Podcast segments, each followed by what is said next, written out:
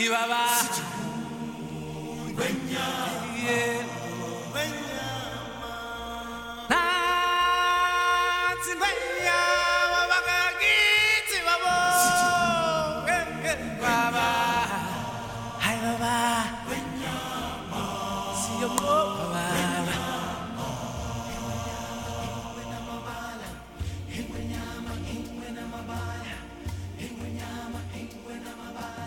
Hello, everyone. This is Bartok again as your guest host for Treks and Sci Fi episode number 357 on November 13th, 2011. For today's guest podcast, I'm going to talk about one of the most accomplished composers and music producers alive and producing today, Hans Florian Zimmer. What you may not know is how many movie scores he has composed or helped to produce in the 27 years he has been working. And when you hear the titles, you may be surprised. But I am jumping ahead. Let's back up to his early history first. Hans was born on September 12, 1957, in Frankfurt, Germany, and is 53 years old today at the time of this podcast. His father died when he was just a child, and Hans says he escaped into music, and music has been his best friend ever since. As a teenager, Hans moved to London, England, where he went to the Hurtwood House, a very small, private, coeducational college renowned for a two year pre university course for students aged 16 to 19. It is especially renowned for outstanding theater and media departments. In 1977, at about age 20, Hans joined a new wave band called the Buggles as an instrumentalist. A band now chiefly remembered for their 1979 debut single called Video Killed the Radio Star, which was also the very first video to be shown on MTV in 1981. One story is that the name of The Buggles was a play on The Beatles. Another story is that band member Trevor Horn said, It was the most disgusting name I could think of at the time. I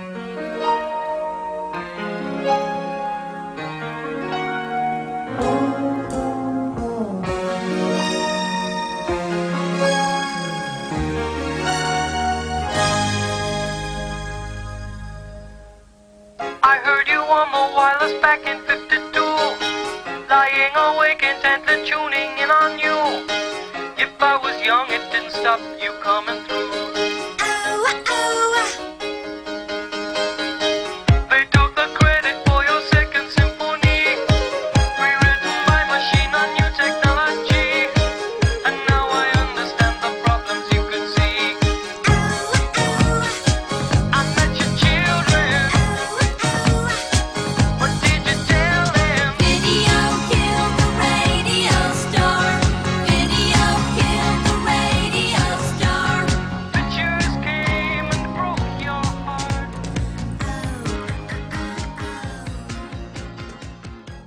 1977, Hans joined an Italian new wave band called Krisma and was a featured synthesis for Krisma's third album, Cathode Mamma. He also worked in 1980 with the electronic new wave band Helden. In 1980, Hans also co produced music for the UK punk band The Damned on a single called The History of the World Part 1. Now let's listen to Hans talking about his early history. I went to school in Germany, but um, I finally ended up in school in England, and I just loved it there, and I just stayed there, and it, it seemed, you know, the rock and roll capital of the world. London certainly was at the time, and of course, I instantly got typecast. Being German, I had to play synthesizers when I really wanted to be a rock guitarist, but I was a lousy rock guitarist, so this was probably a blessing. And after having a very short-lived career in rock and roll, and it, it really was, you know, it, the, it wasn't what, it, what what I thought it was going to be. Everything you see in Spinal Tap is the truth. it is the most profound and accurate documentary on the music business I've ever seen. Um, and the film stuff was more interesting, and the directors in a funny way were sort of more interesting to talk to because they didn't really want to talk about the next drum kit they were going to buy or uh, any of that stuff. I mean, they actually wanted to talk about story and images. And I had this sort of suspicion that, you know, okay, th- this is a very controversial thing to say, but maybe we got it wrong in the last hundred years when we figured out how to record music because we suddenly, you know, would buy these things we would only listen to as opposed to seeing the performers. And, uh, you know, I, I think one of the Trevor Horn's brilliant ideas during the Video Kill the Radio Star days was to actually make a video and to attach images to music in that way. And of course, film was doing that all the time. And being fairly arrogant, I kept thinking, you know, oh, this is a really good job to get into because these, you know, hundred million dollar images are going to complete my music.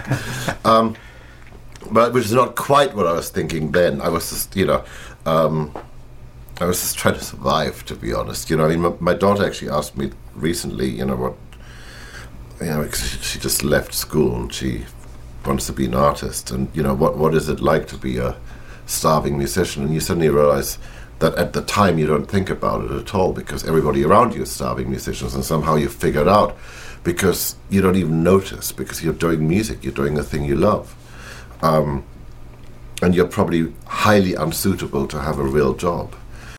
While living in London, Hans was also writing jingles for the advertising agency Air Adel Associates. Then during the 1980s, he partnered with a prolific film composer named Stanley Myers, who himself wrote scores for over 60 films. These two co-founded Lillie Yard, a recording studio where they combined traditional orchestral sound with electronic instruments, a theme to me that has become Hans' trademark composing style. In 1987, Hans composed one of his most enduring tunes by creating the TV game show theme song for Going for Gold. Here is a bit of that song. Perhaps some of our UK fans will remember this one.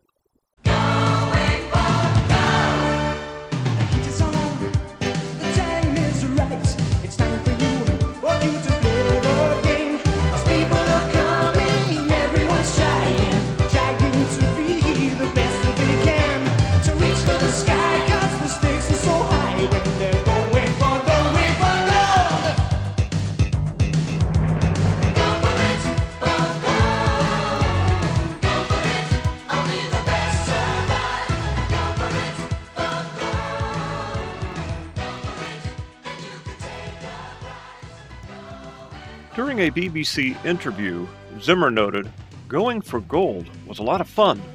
It's the sort of stuff you do when you don't have a career yet. God, I just felt so lucky because this thing paid my rent for the longest time.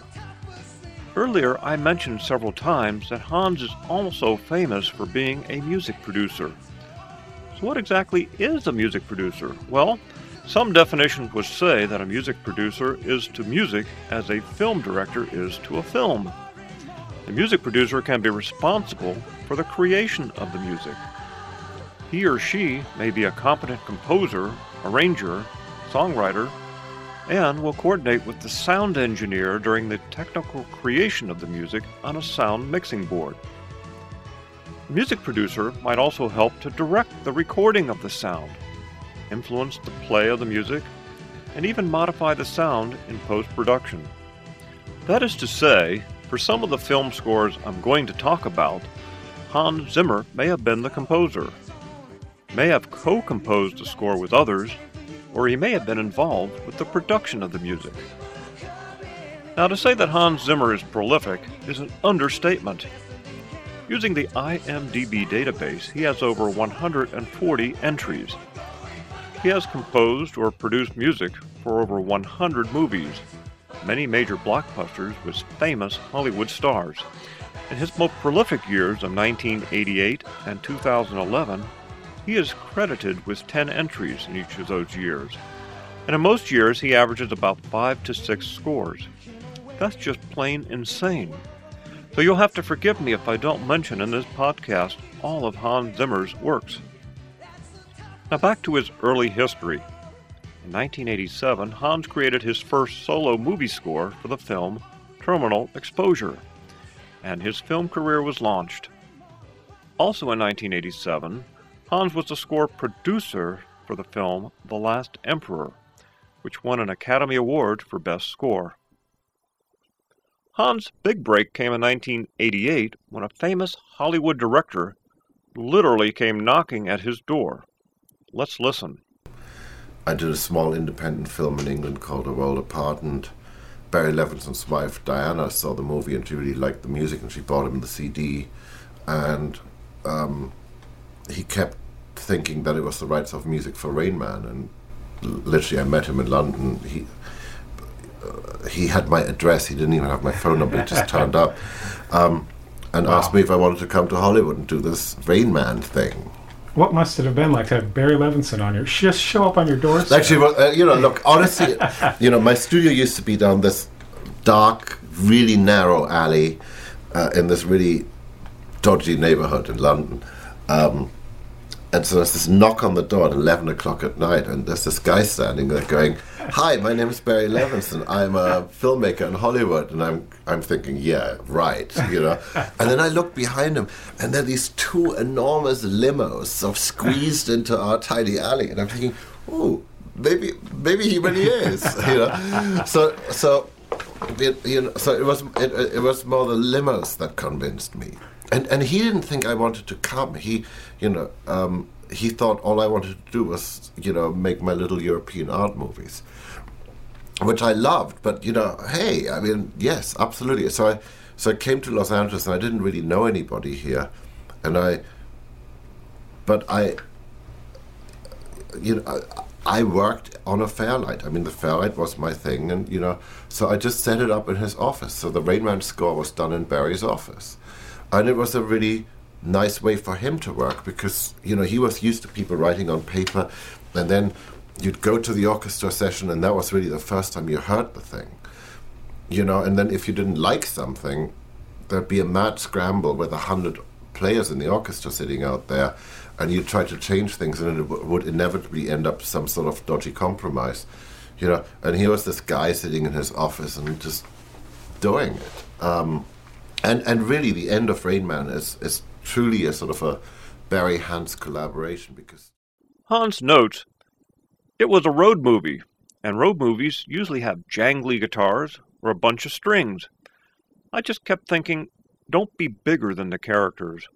Try to keep it contained. The Raymond character doesn't actually know where he is. The world is so different to him. He might as well be on Mars.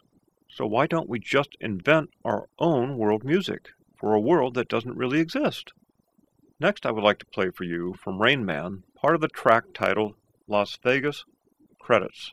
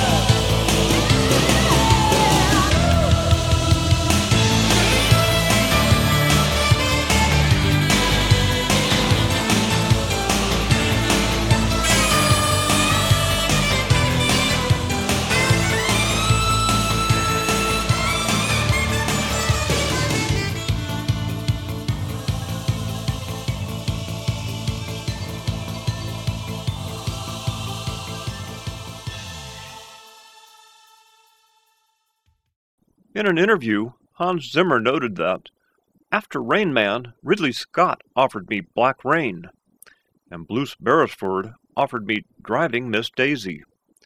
I thought if I could do those two, and I literally did them in the same month, I don't think people will be able to typecast me.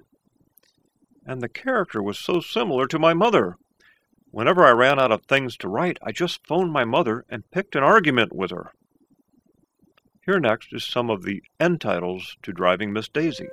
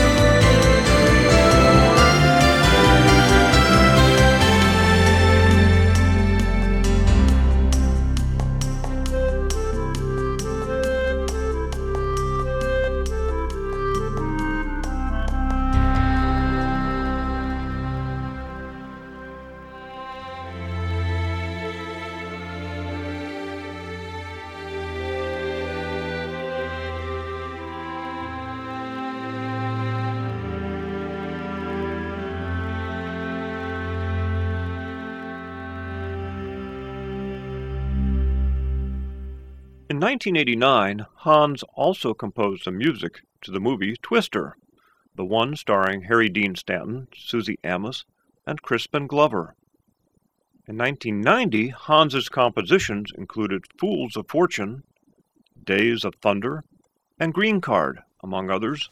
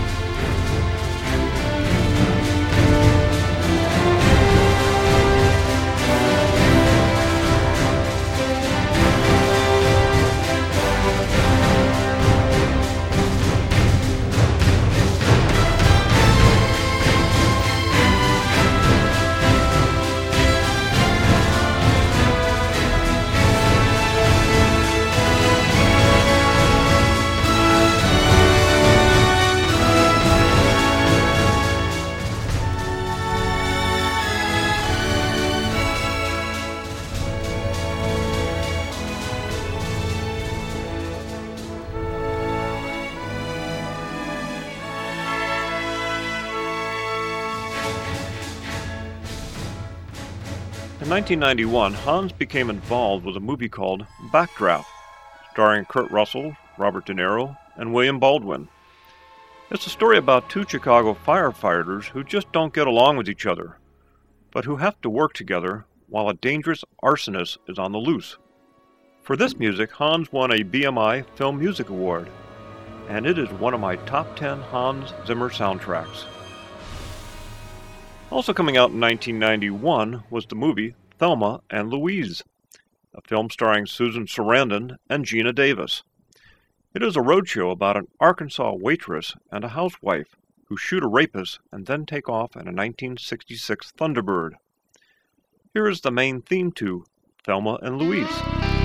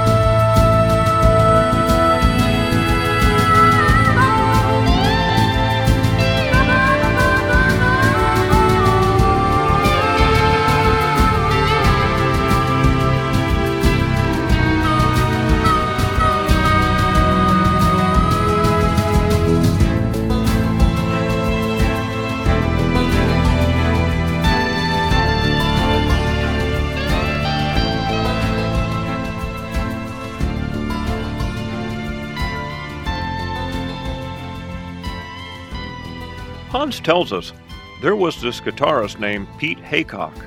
When I was a teenager, I just loved his playing. I would go through all his records and basically copy all his riffs.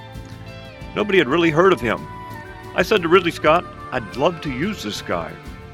I phoned Pete up and he said, You want me to work on the whole movie? I said, Yeah, how much would that cost? He said, $250. I told Ridley that he wanted to do it for $250, and Ridley said, We can't do that. We have to pay him properly. It's probably the only time in Hollywood history where we negotiated somebody up. In 1992, Hans composed soundtracks to The Power of One, Spies Incorporated, Toys, and several other movies.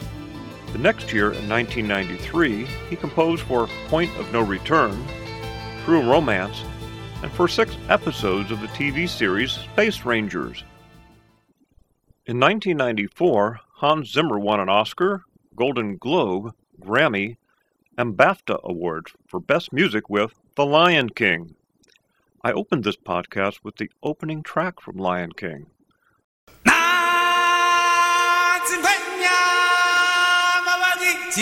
When Hans Zimmer came in, and he brought in Lebo M, who gave us the opening call. That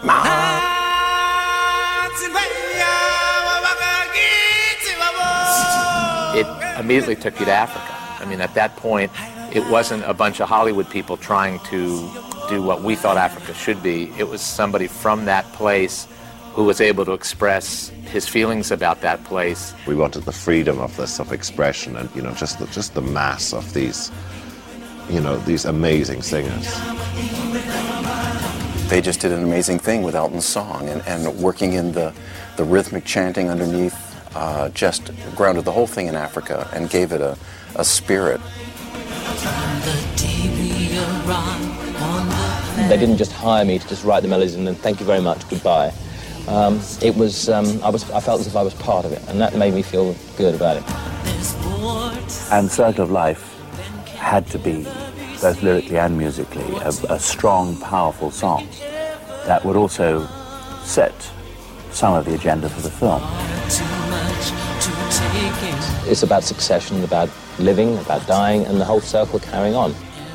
Disney opened the film with it and play it for four or five minutes before you even get the titles. we completely threw out a dialogue scene at the opening of the movie. Just completely threw it out and said, "Gee, let's let's just go with the music." We were afraid that there was no way to recover from that unbelievable opening. There was just no recovery. And after we saw that, a lot of things happened in the movie to bring it up to the opening, which meant the whole movie was up to the opening, which meant it was fantastic.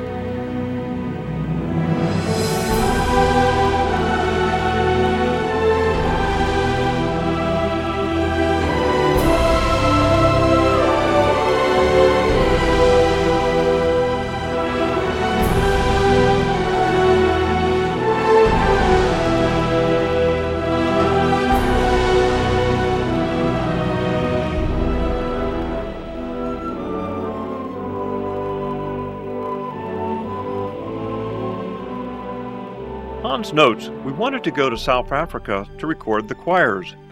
It was just before the general election where apartheid finally was abolished. By then, after doing The Power of One, I had a police record in South Africa for doing subversive movies.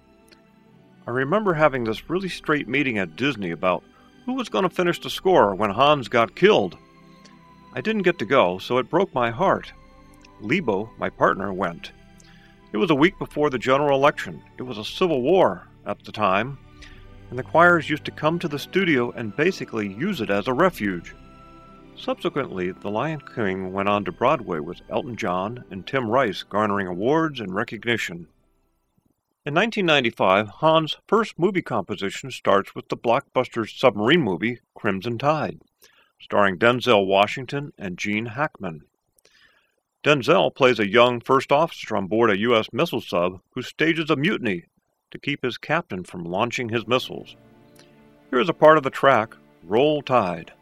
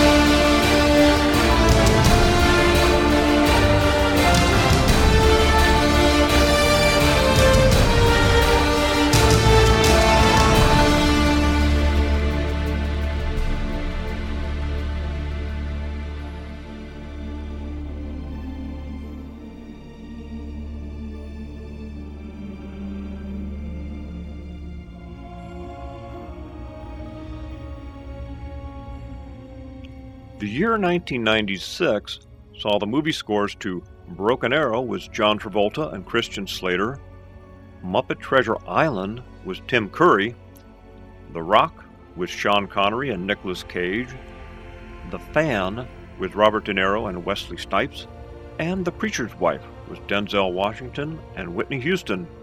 Of these movies, I have to admit I just really fell in love with the pirate music of Muppet Treasure Island. I want to play for you parts of three tracks from that movie called Treasure Island, Something Better, and Land Ho. See if you can't agree that these tracks are really great. I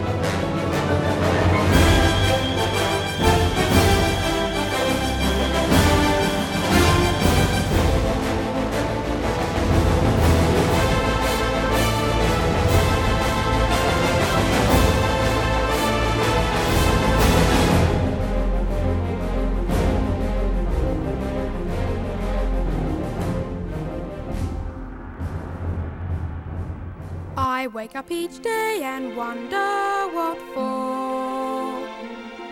It seems to me there must be something more.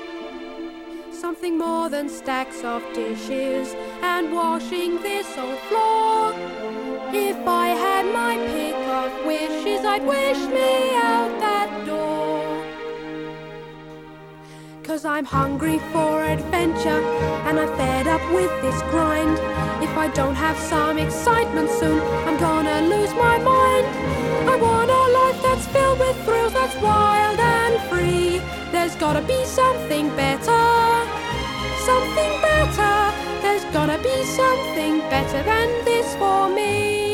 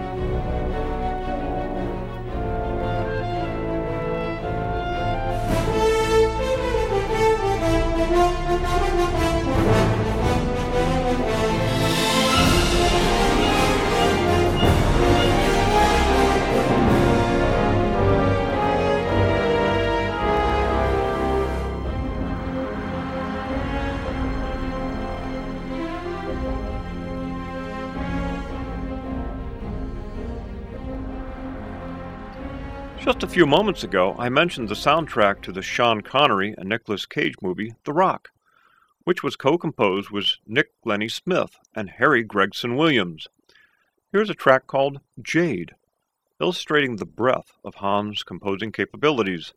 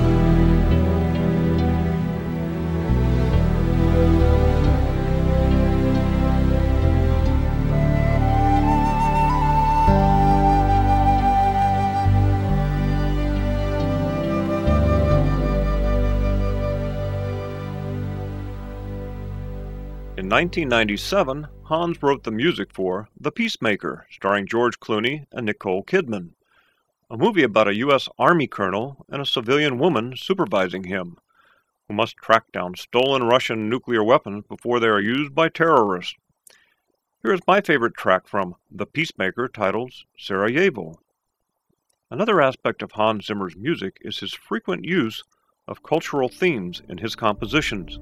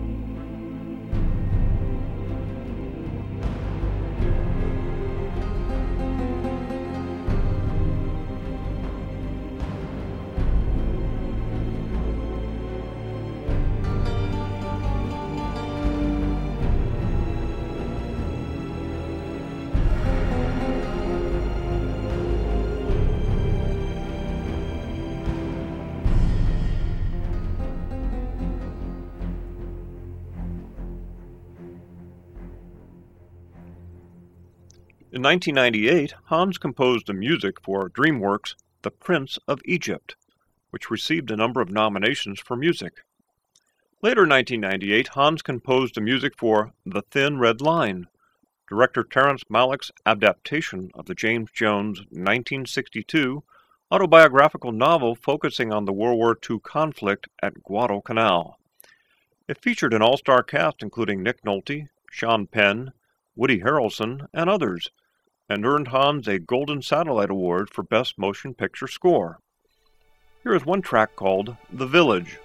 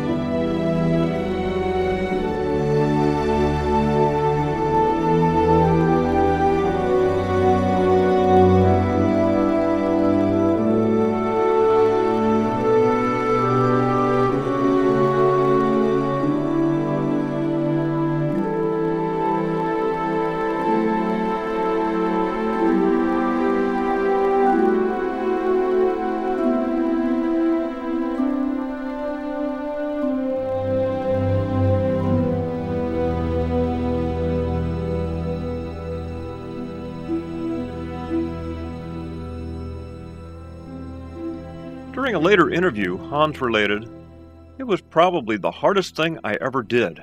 I recorded six and a half hours of music. I worked on it for a really long time. Part of it was Terrence Malick really wanted music before he started shooting the movie, so I wrote one score before he shot the movie.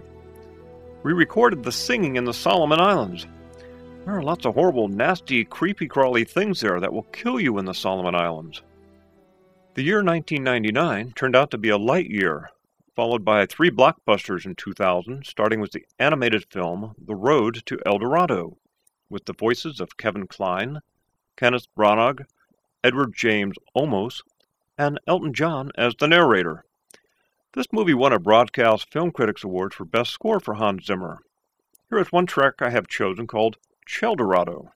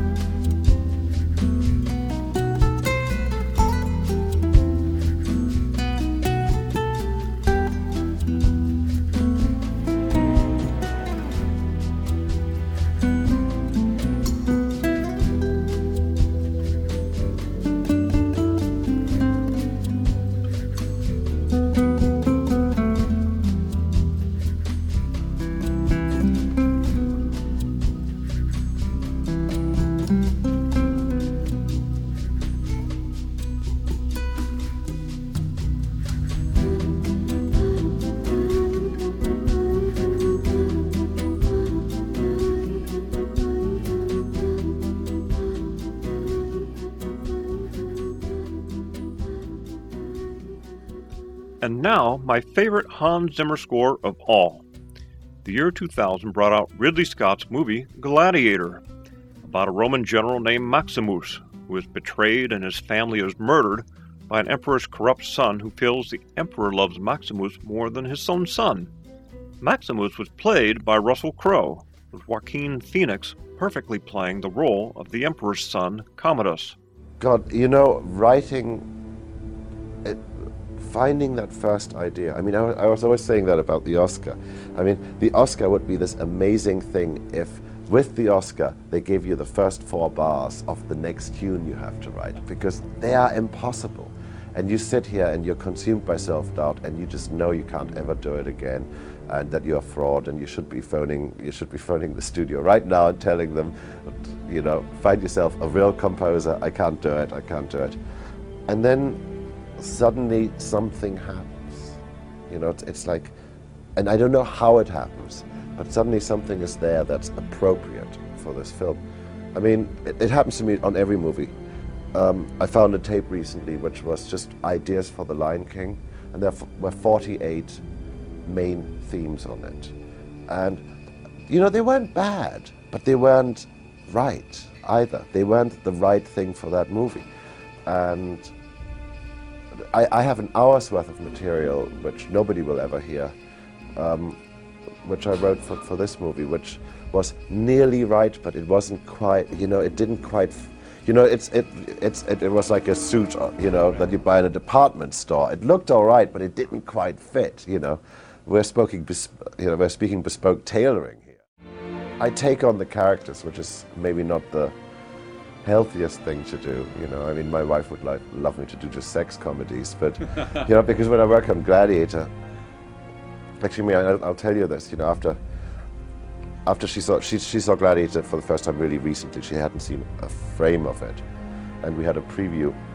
And she came along and she said, "Wow, unbelievable! What you know, great music, etc." And then she sort of punched me on the shoulder.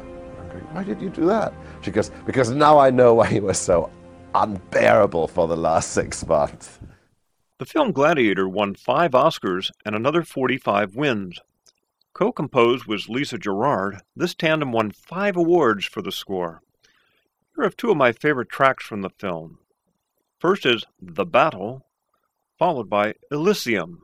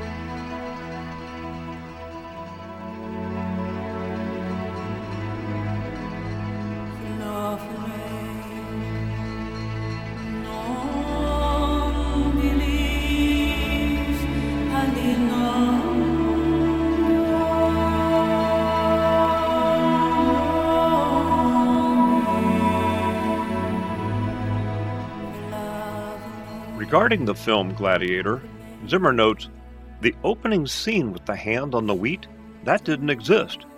It went from the title to straight into the battle. I kept saying, hang on a second, we can do something else, we can be more poetic. I said to Ridley, I'm going to give this to you as a gift. I did something at the beginning that says to you, it's not just a gladiator movie. This is something special. So, the opening music set a tone. The third blockbuster for 2000 was the movie Mission Impossible 2.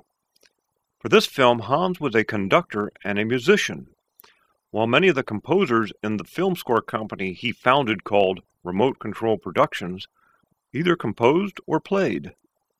The year 2001 saw another banner year with six films being produced. Anthony Hopkins starred in the film Hannibal as Dr. Hannibal Lecter, an insane genius who viciously kills and then eats his victims, earning him the sobriquet of Hannibal the Cannibal. Also starring were Julianne Moore as FBI agent Clarice Starling and Gary Oldman as Mason Verger. One track that stood out for me was the aria Vide Cor Meum, which means, Here is my heart.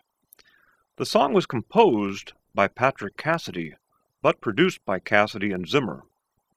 When I heard Vide Cor Meum during the movie, I spent some time afterwards trying to figure out its origin, thinking it had to be from a real opera.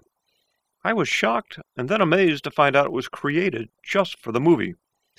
The song first appeared in Hannibal while Dr. Hannibal Lecter and Inspector Pazzi see an outdoor opera in Florence.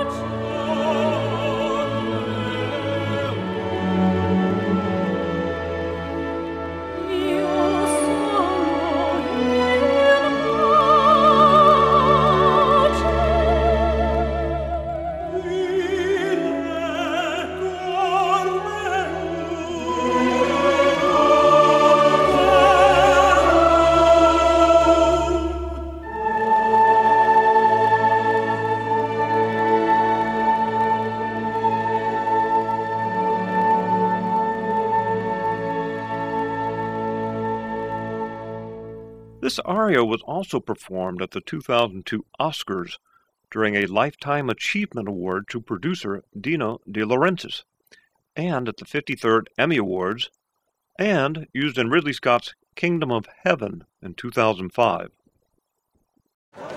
music really is dialogue. It's, in fact, if, if you like, the final adjustment to the screenplay. And um, it's also the final emotional ju- adjustment to uh, my filming process because the filming is long gone and done. And I can adjust the picture with music.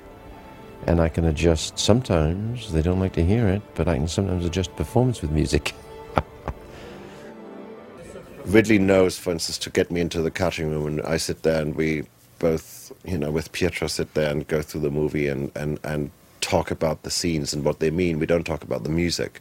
We try never to talk about the music because that would narrow it down too much and it would be using, yeah, restrictive and using words for things that you cannot describe in words because my language, for me, is more articulate than these words I'm using.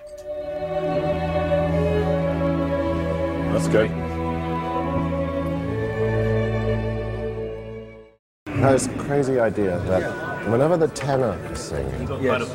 that we get a little fuller, you know, because it can, it can give us a real contrast. Yeah. the idea being basically when the tenor is singing that we get a little more masculine in the bottom end. Sorry, ladies. Uh, So, in fact, the, I di- heard that. the diminuendo starts at the end of 22. Immediately following Hannibal was the World War II classic Pearl Harbor, directed by Michael Bay and starring Ben Affleck, Kate Beckinsale, and a host of other stars. Here are parts of two memorable tracks from Pearl Harbor Tennessee and Brothers.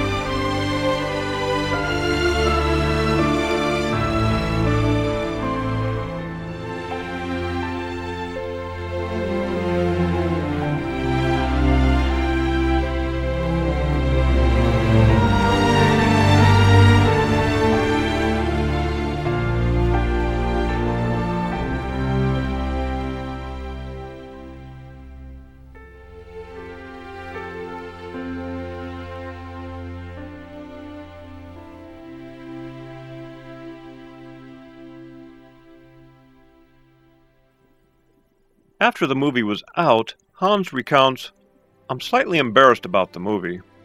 But one of the composers I've always admired was Elmer Bernstein. After the movie came out, I got this letter from Elmer that was unbelievable.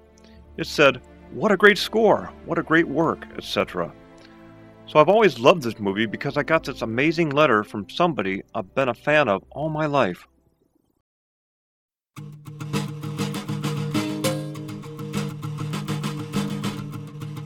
Thank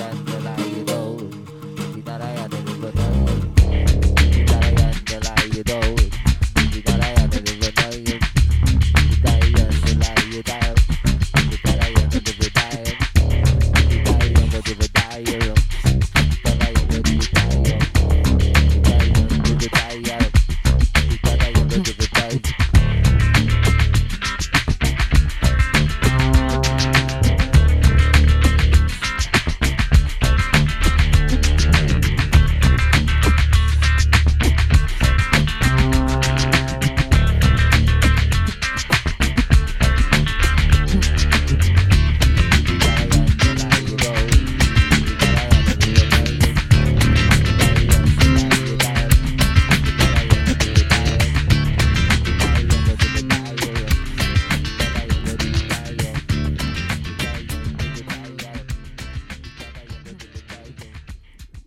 Another 2001 blockbuster was the film Black Hawk Down, a second Ridley Scott directed film in the same year.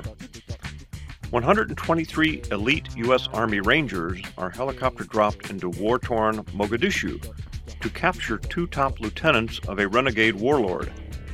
Instead, they find themselves in a desperate battle against a well armed force of Somalis. Hans Zimmer won an ASCAP award for the music, which again included more culturally diverse sounds. The year 2002 was another light year for Hans Zimmer with only one significant film score Spirit, Stallion of the Cimarron. In this animated film, a wild stallion travels across the frontiers of the Old West, befriending a young human and finding true love with a mare. Matt Damon and James Cromwell lent their voices to this effort. Here is I Will Always Return. I hear the wind call your name. It calls me back home again. It sparks up a fire, a flame that still burns. Oh, it's to you I'll always return.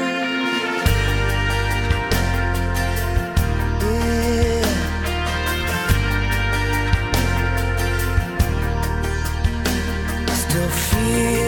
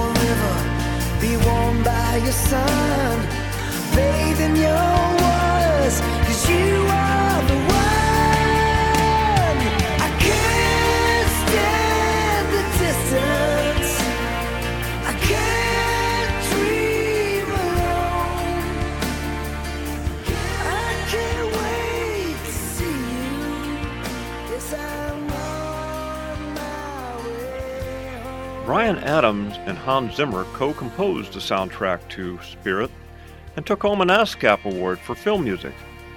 All told, Hans has won 11 ASCAP awards for top box office films. The year 2002 also saw the release of The Ring, about a young journalist that investigates a mysterious videotape that seems to cause the death of anyone within a week of viewing it.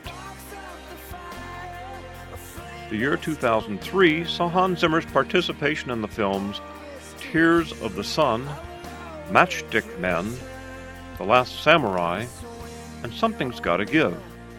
Of these, let me mention The Last Samurai, starring Tom Cruise as Captain Nathan Algren, a cynical Civil War veteran hero who will work for anyone, and Ken Watanabe as Japanese samurai Katsumoto, who slowly converts Algren over to the lifestyle of the samurai. Here is a track called A Way of Life.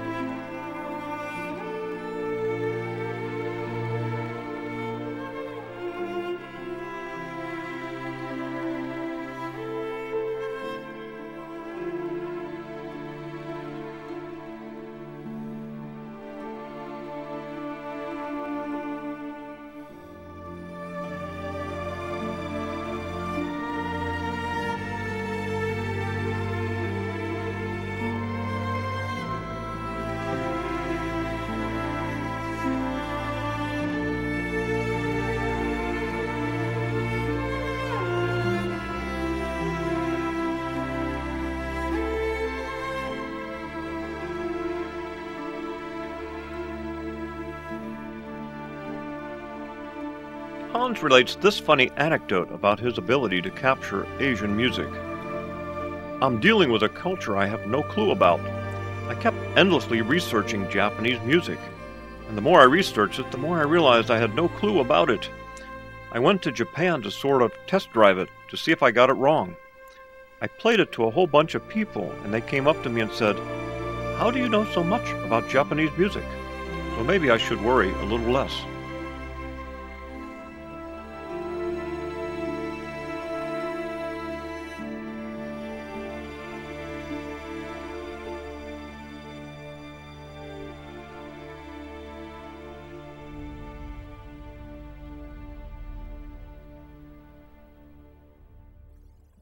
The year 2003 did see the start of the Pirates of the Caribbean franchise, starring Johnny Depp as Captain Jack Sparrow, Geoffrey Rush as Barbossa, Orlando Bloom as Will Turner, and Keira Knightley as Elizabeth Swann. First out was The Curse of the Black Pearl in 2003, followed by Dead Man's Chest in 2006, At World's End in 2007, and on Stranger Tides in 2011. By the way, two more Pirates of the Caribbean films are purported to be in the works. Will Johnny Depp return, or will he retire? As a pirate movie, Hans and his proteges have obviously captured the spirit of pirates everywhere, but I still think Muppet Treasure Island does it best. Now here is a track called He's a Pirate.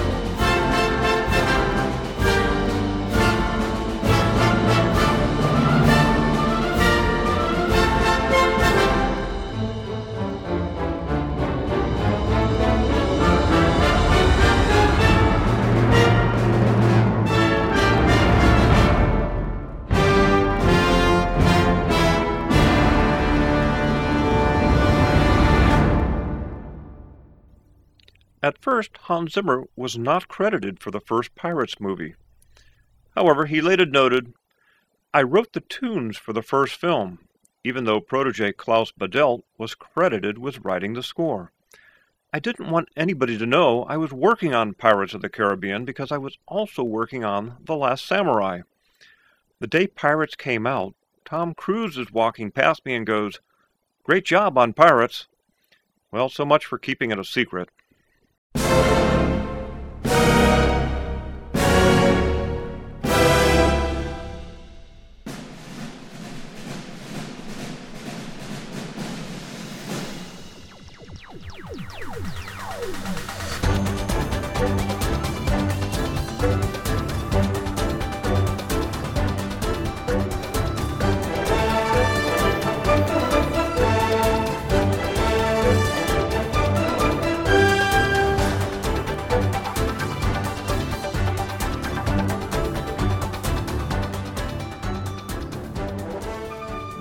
Track titled Thunderbirds Are Go from the 2004 film of the same Thunderbirds. The year is 2010. Teenager Alan Tracy, sent off to a distant boarding school, is the youngest of the sons of Jeff Tracy, a retired American astronaut. Jeff, a widower, has formed International Rescue and raised his sons to act as a secret volunteer organization which uses highly advanced technology to save lives worldwide. The film was directed by Jonathan Frakes and starred Bill Paxton, Anthony Edwards, and Ben Kingsley. I've included it here since it is one of the few true sci fi films that Hans Zimmer has scored. Another top film in 2004 included DreamWorks' Shark Tale. It was an amazing all star voice cast, including Will Smith, who took home a voice Oscar.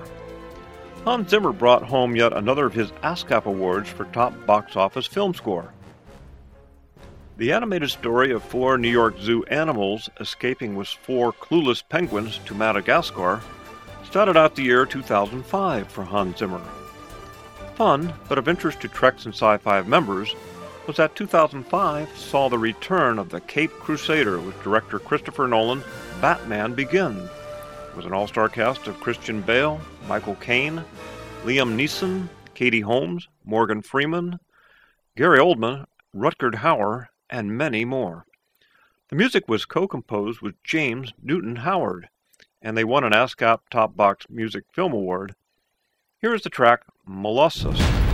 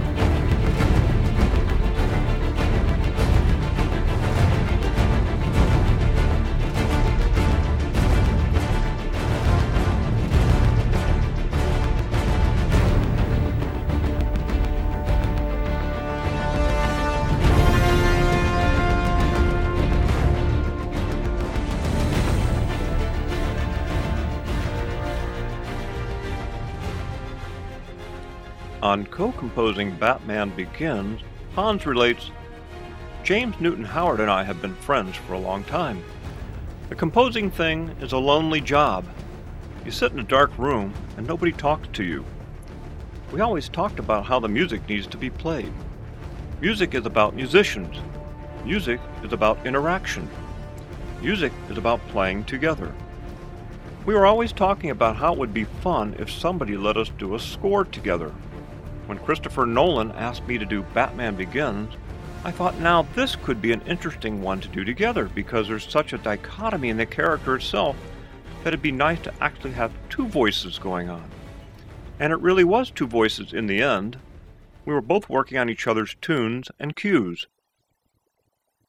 Besides the previously mentioned Pirates at World's End, another favorite of sci fi and fantasy fans was The Da Vinci Code, starring Tom Hanks as symbologist Robert Langdon, which arrived in theaters in 2006. Starting with a hidden code in Leonardo da Vinci's Mona Lisa, Langdon unravels secrets that could shake the foundations of mankind. One of the most beautiful tracks in this movie is the Chevaliers du Sangreal. Let's listen.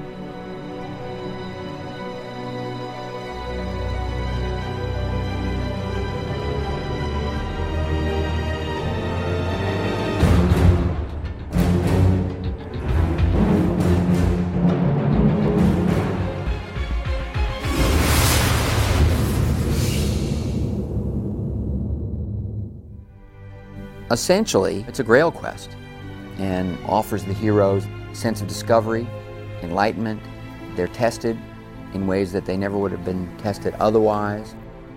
At its fundamental level, works as a thriller. Professor Langdon, you're in grave danger. But there is something that touches people which is deeper. The secret so powerful that if revealed, it would devastate the very foundations of mankind. And uh, reawaken something that they might not have even thought of since childhood.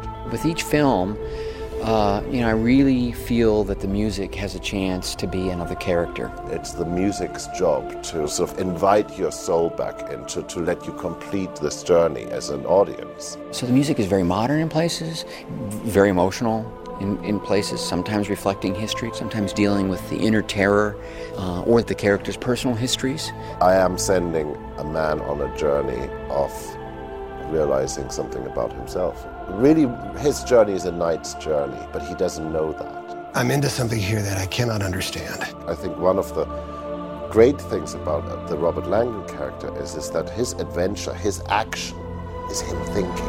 Demons, omens, codes, monks, Da Vinci. I was trying to get this cold, cynical intellectual to discover something that gets taken from you by thinking too much. The only thing that matters is what you believe. Hans has a very big appetite for complicated, challenging pieces. As a composer, he's got his hands full with this one. It's been this incredible balancing act between trying to maintain the idea of a thriller, but at the same time trying to write something which is a bit more otherworldly as well. I had a cast of, of, of uh, tremendous people working on this who were really into this. Ultimately, the whole thing became about Ron letting me loose and letting me be inventive. And, you know, I put as much of myself into this as I ever have.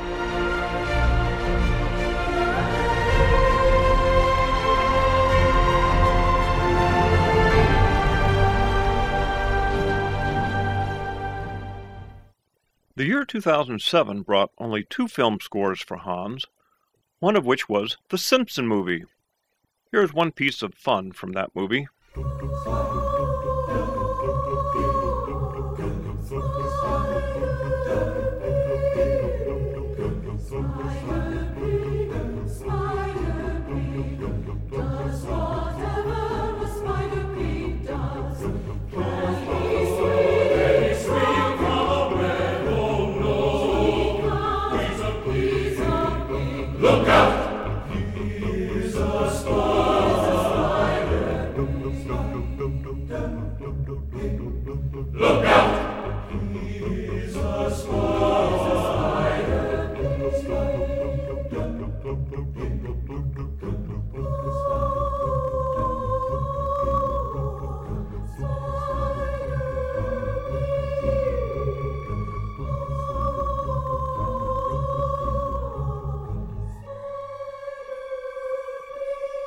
Hans was back in a fury in 2008.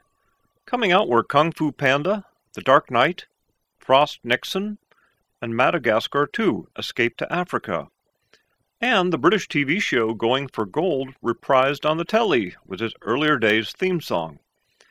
In DreamWorks animated Kung Fu Panda, Jack Black plays Po the bear who wants to be a kung fu master, along with an all-star voice cast of Dustin Hoffman, Angelina Jolie, Jackie Chan, Seth Rogen, Lucy Liu, and others.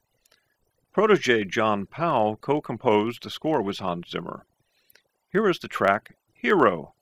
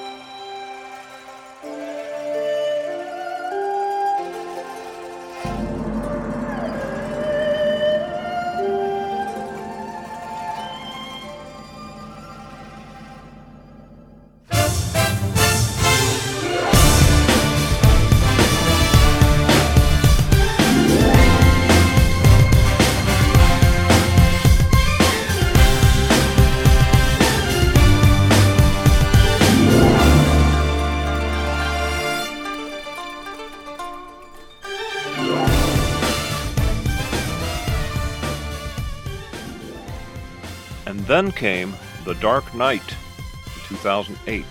Much of the cast reprised their roles from Batman Begins, including Christian Bale, Michael Caine, Morgan Freeman, and Gary Oldman. However, many would say that the role of the Joker, creatively portrayed by Heath Ledger, was the top character in the movie. Let's listen to Hans talk about the background for this dark movie. I didn't want to write a summer blockbuster, happy, indulgent score. I wanted something that was truly provocative and, and people could truly hate. You know, I made the conscious decision to go out there onto the edge. You know, that was the first step I took. You know, and, and the great thing about working with Chris is when I go, maybe I'm going a little too far off the deep end, he'll push me a little further.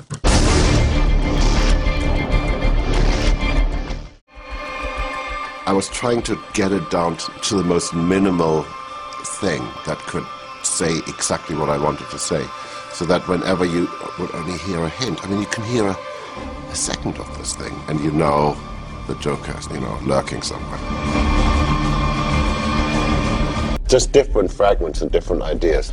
And there are literally thousands of them.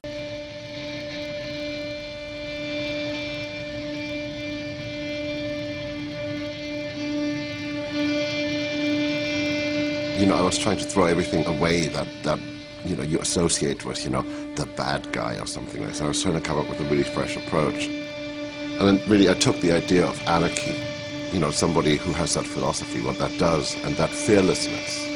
And I thought, what if I can define a character in one note?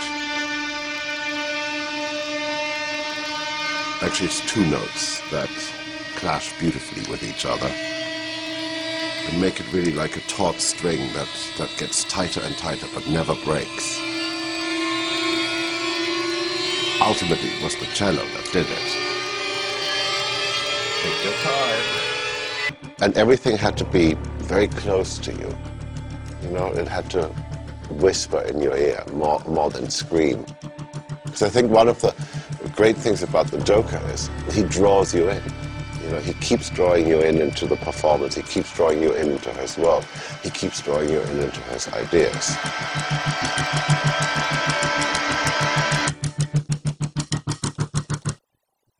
Hans was so very innovative with the music for this movie. I'm going to now include parts of two tracks, Aggressive Expansion and Why So Serious?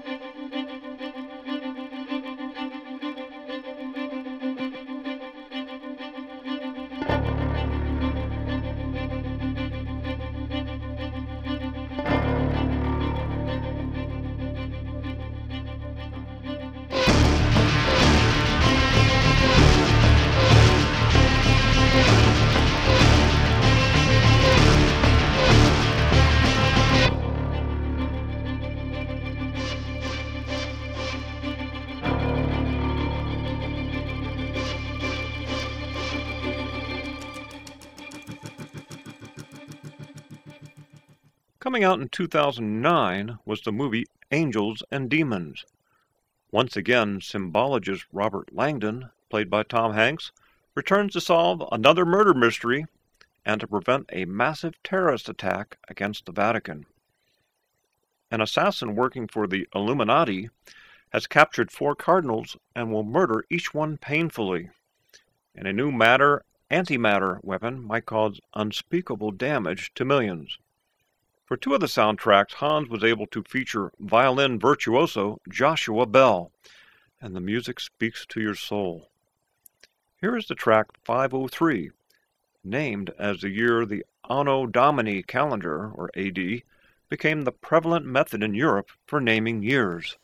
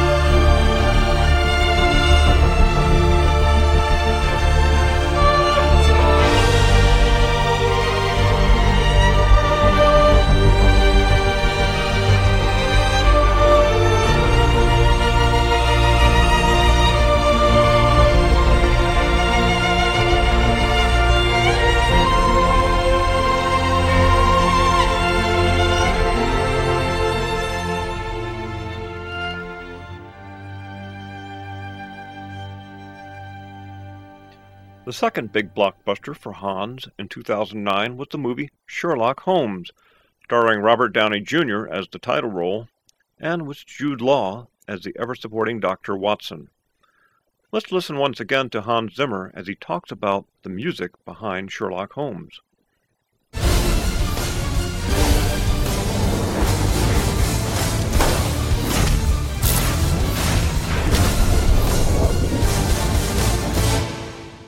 Movie is about that friendship.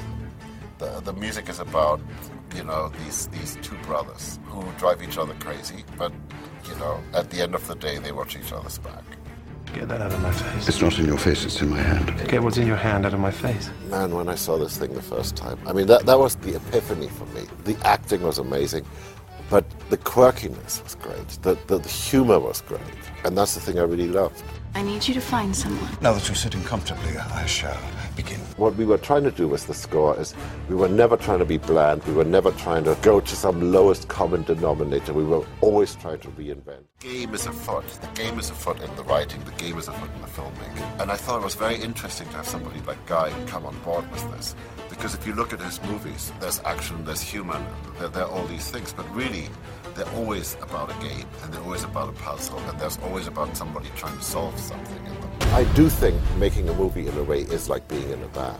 You know, I mean, we're all relying on each other. What was fun when Guy would come over, I'd sit there, play the piano, and he'd direct me, you know, and we actually came up with things truly together, and I really like that. I like I like that sort of band atmosphere, and it's hugely experimental and, and it's hugely fun.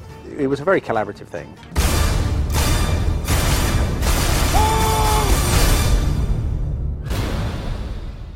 Well, we are nearly up to date in this podcast on the music of Hans Zimmer. In 2010, Besides composing some of the music to the 10 part HBO TV miniseries The Pacific, Hans also composed the music to Inception and Megamind. Hans Zimmer also received a star at the Hollywood Walk of Fame, which he dedicated to his mother and to his publicist Ronni Chasen, who had been shot as she drove through Beverly Hills. Zimmer thanked his family for putting up with his work, saying, I know it is no picnic.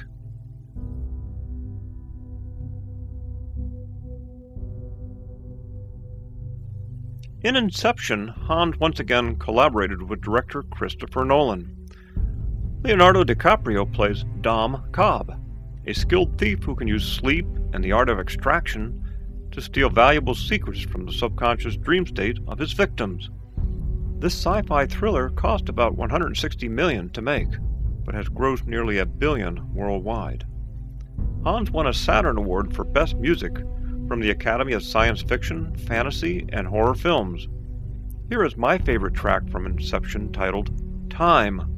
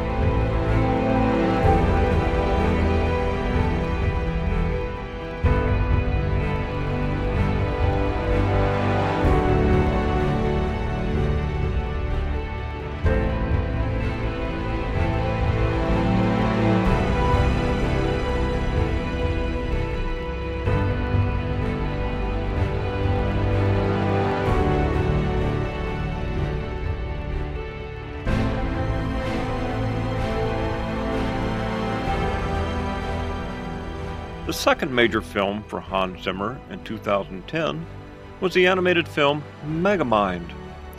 Supervillain Megamind finally defeats his nemesis superhero Metroman, but quickly finds life is meaningless without significant work. The music didn't win any awards, but it is fun nonetheless. It is now the year 2011, and Hans has not slowed down a bit. I haven't mentioned it, but Zimmer has composed music for two video games Call of Duty Modern Warfare 2 in 2009 and Crysis 2 in 2011. This year's Pirates of the Caribbean on Stranger Tides was composed by Hans, and Kung Fu Panda 2 was composed by both John Powell and Hans Zimmer. Earlier in the year, we saw the release of the fun 3D animated movie Rango, voiced by Johnny Depp.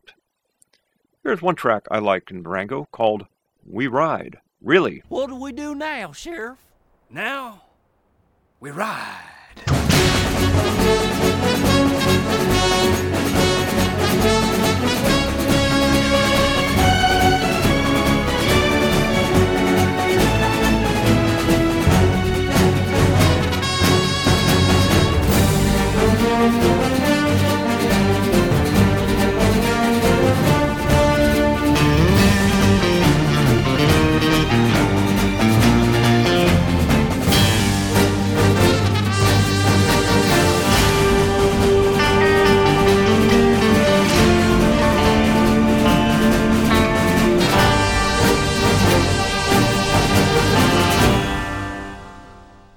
Well, there you are. A short history of the music of Hans Zimmer. How could I possibly do justice to all the work Hans has completed since 1984 in one podcast? He has all the awards and money he'll ever need, and yet he still works 18 hour days and takes on more projects than practically any other composer. He would be the first to say he does it because music is his friend. He has helped pave the way for some of today's most well known and successful composers, including John Powell, Harry Gregson Williams, Steve Jablonsky, Ramin Djawadi, Mark Mancina, and Klaus Badelt. What is in the future for Hans? Hans is currently working on scores for Sherlock Holmes A Game of Shadows in post production for later this year. Madagascar 3 in post production and due out in 2012. And The Dark Knight Rises, which is filming and also scheduled for 2012. Well, that's it for this Music and Sci Fi Music Guest Host segment about Hans Zimmer. I hope you are as big a fan of Hans Zimmer's music as I am. I want to thank Rico for giving me this guest host slot and for your listening. Next week on November 20th, Rico will return to cover Enterprise Episode 9 of Season 3, titled North Star. In this episode, Enterprise investigates an unknown colony with humans who still live in a Wild West life. They seem to be suppressing an alien race, and you'll have fun seeing Captain Archer play a cowboy. I am sure Rico would love it if you would send your comments to include in that podcast. For now, this is Vartok signing off.